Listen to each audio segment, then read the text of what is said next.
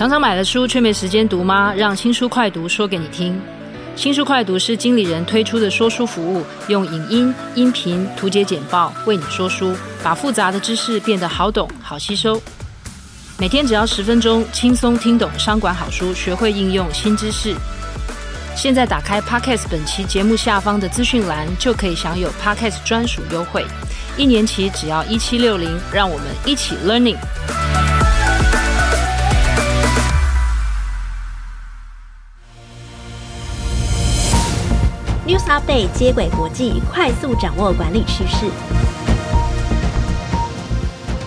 听众朋友大家好，我是经理人月刊的采访编辑简玉璇。我是经理人月刊的文稿主编邵贝萱。我是贝萱，欢迎收听经理人 Podcast 的接轨国际。在这个单元中，编辑团队会精选国际财经管理资讯，提供导读和解析，帮助读者掌握管理趋势。今天要分享的主题有你该认识的全球五十大商业思想家 Thinkers 五十 榜单，你知道几位呢？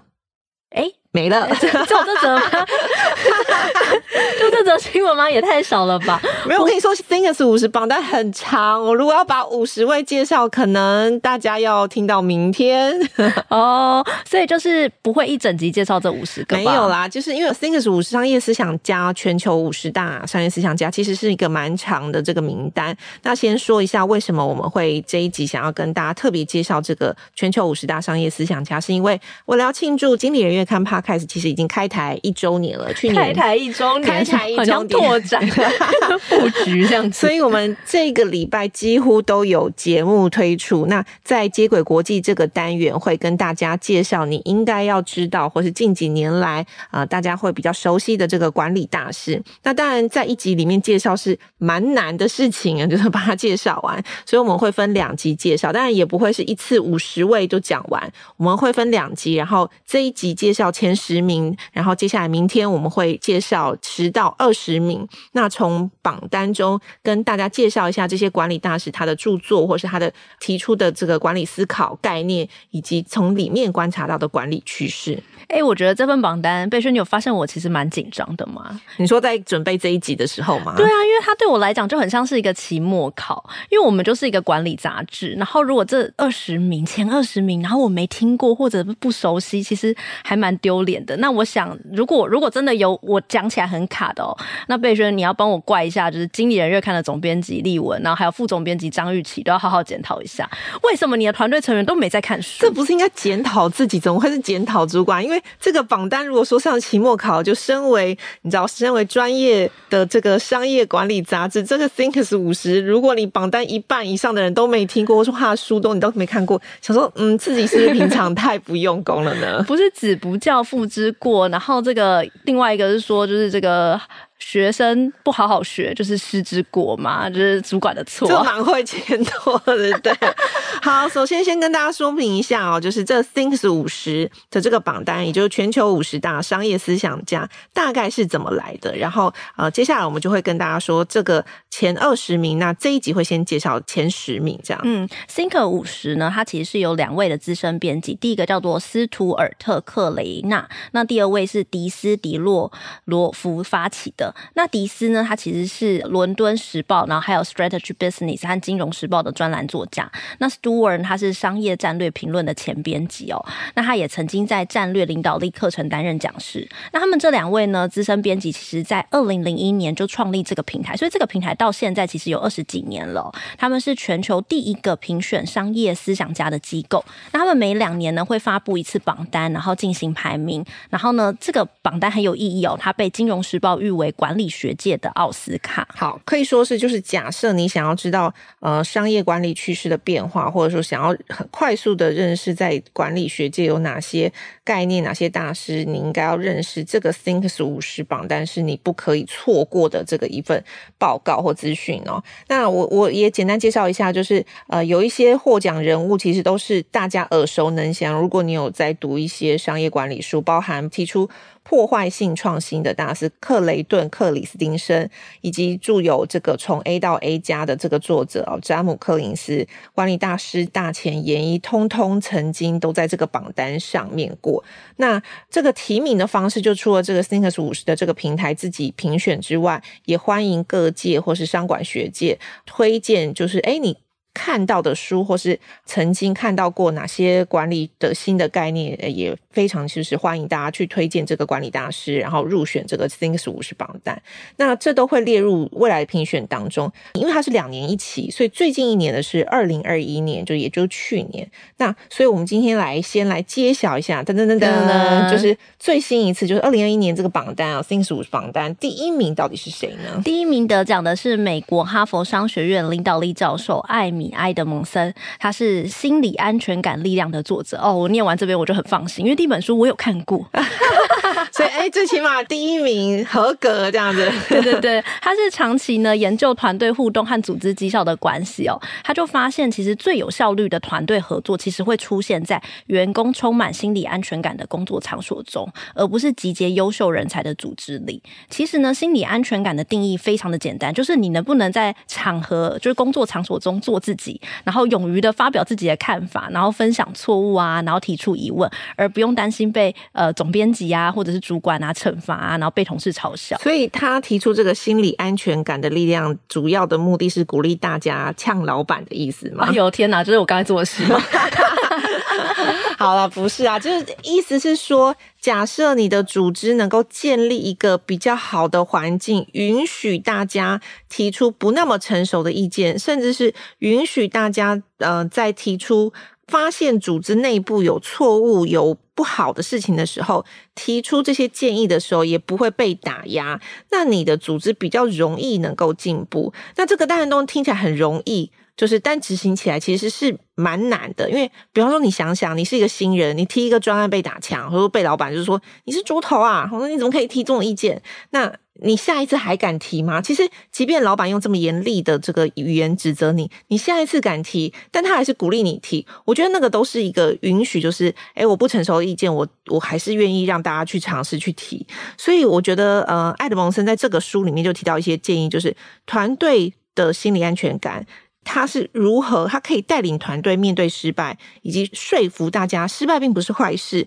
是开启下一个进步跟学习的历程。嗯，它里面其实还有一些另外一个方法，比如说他说其实你组织里面呃心理安全感要建立，其实互相分享的机制很重要，所以组织里面要呃适合提供建议的管道，比方说你可能要有员工的意见调查或者是团队讨论的机制，而且呢领导者也要主动的去给予团队成员回应和赞美。那组织里面有心理安全感为什么会很有力量呢？其实是因为大家看到问题或是看到错误就会主动的被提出来，即使这个错误不是发生在自己身上，是发生在同事或是主管上面的话，我们都愿意讲出来，而且呢讲出来之后我们就可以马上的去改正措施，所以你就不会有那种积习已久的问题嘛。那另外呢多元的想法，由于每个人都可以贡献自己的意见，所以呢创新的机会就会诞生了。 OK， 所以说老实话就是很多组织看起来一片和谐，但如果这个只是表面的和谐，对组织来说并不，或对一家公司来说并不是一个太健康的事情。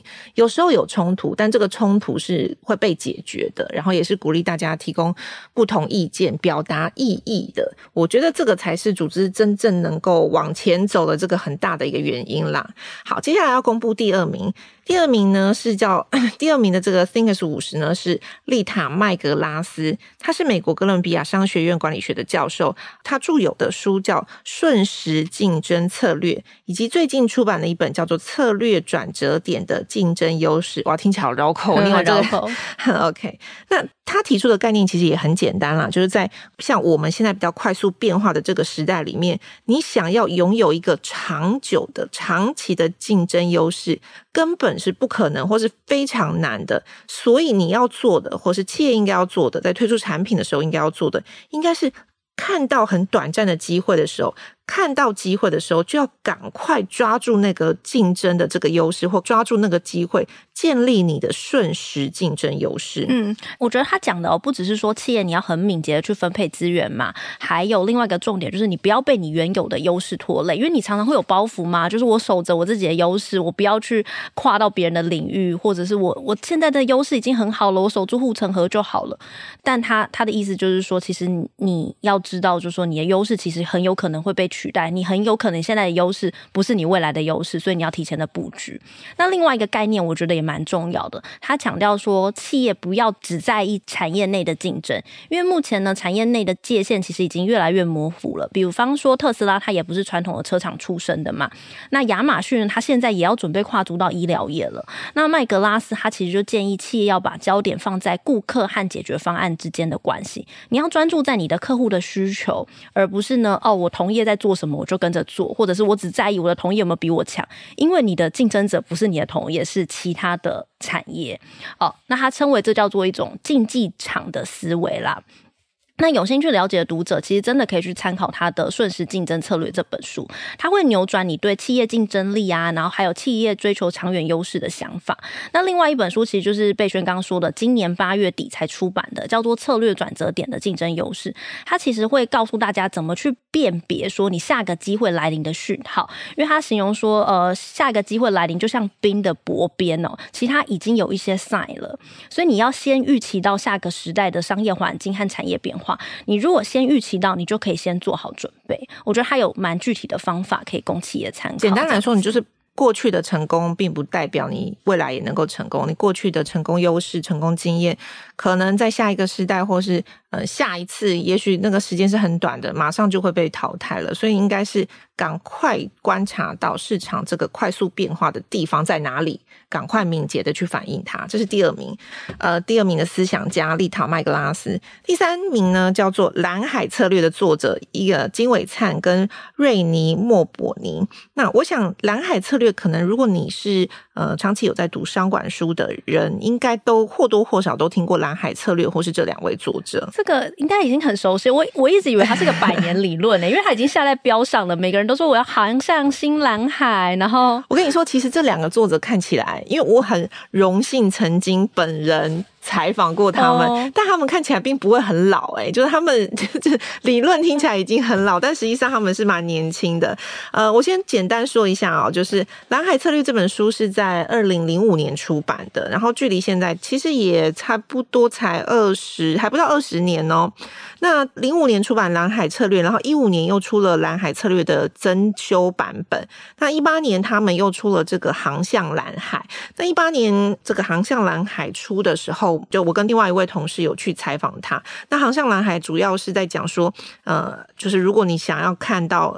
呃，你想知道这个蓝海蓝海在哪里，那它的落实的地方可以在哪里。稍微简单一下，什么是红海，什么是蓝海，就是假设这个市场是有分红海跟蓝海这两块海洋组成。红海就是大家都看得到的这个机会，大家都看到的目标，现存的这个产业。那蓝海是目前很少人甚至是不存在的这个市场。那在红海里面，全部的公司都以超越对方为准，超越你的竞争对手，希望能够拥有更大的市占率。但为了抢生意，所以你可能因应的策略就是会低价啊，或者是用降低成本作为你的竞争生存策略。但是在蓝海里面不一样，因为这个蓝海里面是新的市场，没有规则，所以大家也不知道哦，我该怎么获利？那消费者也不知道你的价钱到底该定到多，就他没有比较对象嘛，所以你就可以定比较高的价格，比较高的价格你有可能就会得到比较高的毛利或是获利。所以蓝海策略的关键是用差异化吸引消费者，去发现你没有看见到的市场，而不是跟大家挤在同一片红海市场里面。嗯，嗯也就是说，其实你如果进到红海，其实是非常的容易的，但是呢，你如果要进到蓝海，其实企业是需要一些勇气的。但是因为贝萱呢曾经采访过这两位作者，其实实我我真的是很好奇哦，因为这两位作者他其实零五年提出蓝海策略之后，至今呢每一年都在榜上。然后呢，我觉得明年应该也会继续在这个榜上长期霸榜的学者， 对, 对他们是长期霸占这个 Thinkers 五十 的排行榜的人哦。那我想问贝萱，就是当初去拜会这两位大师的心情是什么？那他们两位大师的仪态啊，或者是有没有一些有趣的事情发生？就你知道，我那时候就想说，天哪，我要去看那个教科书，都只能出现在我我平常看的书、经典书或教科书里面的这个学者。你知道我对学者的想象，就是我曾经看过那个提出破坏式创新的那个作者，就是克里斯汀森，他就他是一个然后戴着眼镜啊，很斯文啊。那就去了以后，我就觉得就是那个金伟灿，他就是一个好像邻家的大叔，我没有不敬的意思，就是他个子也比较不高，然后但他还是穿着西装笔挺，因为那个毕竟是一个比较正式的采访。然后他就是笑笑笑的，然后对你问的问题就是就是也是慢慢有耐心的回答，用我蹩脚的英文问的时候还有耐心的回答，然后你就觉得他蛮亲切的。然后那个莫伯尼呢，就是一个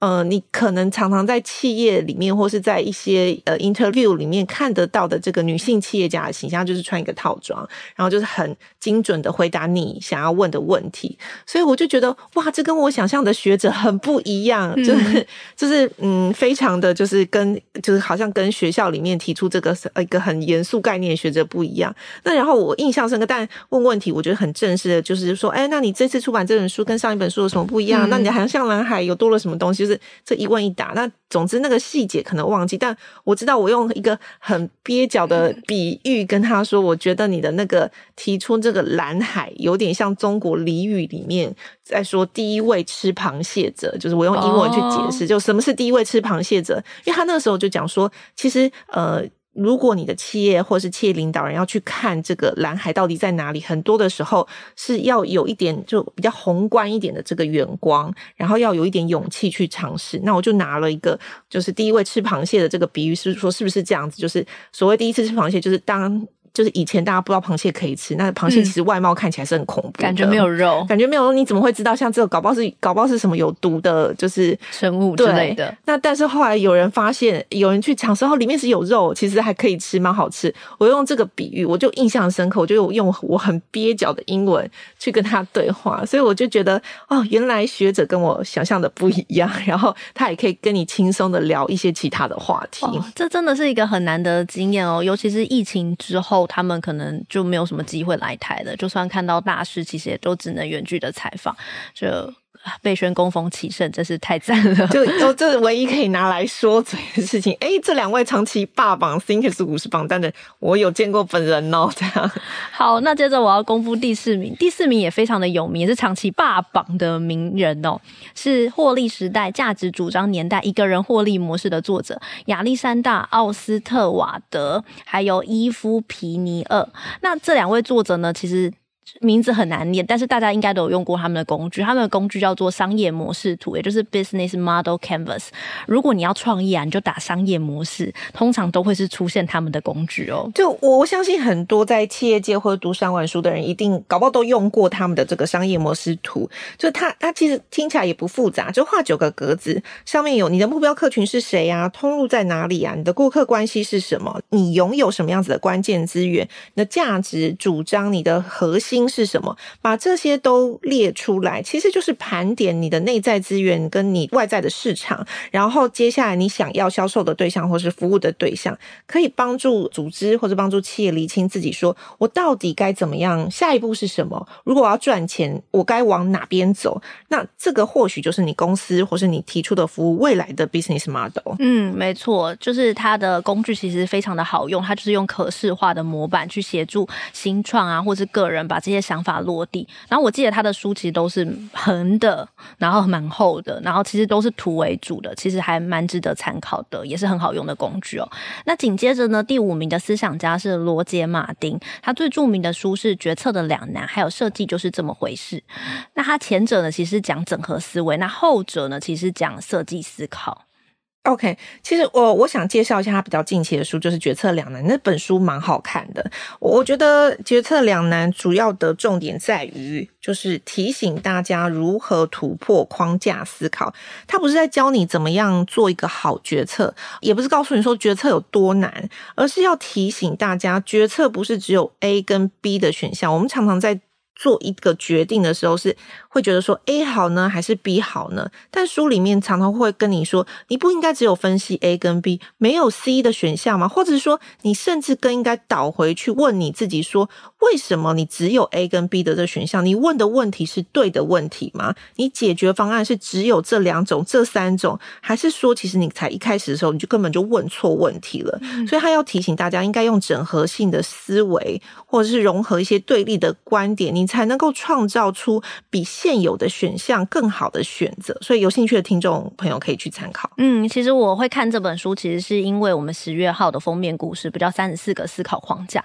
然后我一直在想说我这三十四个思考框架我要怎么介绍给大家，因为如果你每一个框架都只是分别去用，其实你是用不出什么东西的。然后所以我就看了这本书，哦，他给我一个解答，就是你可以用整合思维去把里面学到的不同的工具然后同时的应用。比方说他说很多企业的C E O 哦，很多人会给他不同的意见，而且很多意见看似是对立的、哦、比如说宝乔的 C E O 他就收到两个建议，就是我要怎么提升获利，然后一派呢就是成本获利，就是、啊、你就删减你的成本，你获利就会提高，那另外一派就是说你就是要创新啦，你就是要投入资源啦，给新的品牌。那你想这个宝乔的 C E O 他怎么做决定？他两个都不选，可是呢他也两个都选，就是说他想到第三条路，就是说哦，我把成本删减的部分呢用在不必要的资源上面，但是呢我把创新的品牌用在我的新的开拓客户上面，或者是我要打高价的品牌上面，那他就会得到这两种选项的好处，但是呢也避开了这两种选项的坏处，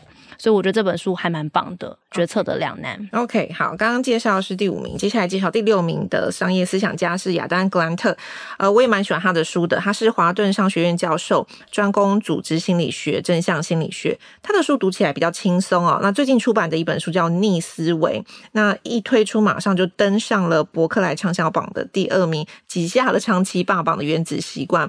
逆思维这本书在说什么呢？他在说其实你在做也是在做决策或在做决定的时候，或是提出任何解答的时候，你应该 think again， 就是第一个冒出来的答案就是好答案吗？那他建议说大家要学习这种科学家的思考方式啊，就从目前的看法想法都是一个暂时性的答案，你应该是有时候是在做决策当中第一个冒出来答案，有答案冒出来之后你应该暂停一下，我再重新想一想，这个就是最正确的答案，这个就是我要采用的方法吗？用各种问题引导自己，把各种方式的这个解答都想一遍，然后你才会朝向一个比较正确的道路迈进嘛、嗯、也就是不要落入自己的意识形态，你要突破自己的认知盲点的意思。那其实格兰特他其他著作也很有名哦，像是给予就是 Give and Take 这本书，他里面就提到说真正能够成功带领公司的人其实并不是 Taker 就是索取者哦，或者是那种算盘打很细，就是我帮你做一件事你也要帮我一件事的这种强调公平的互利者，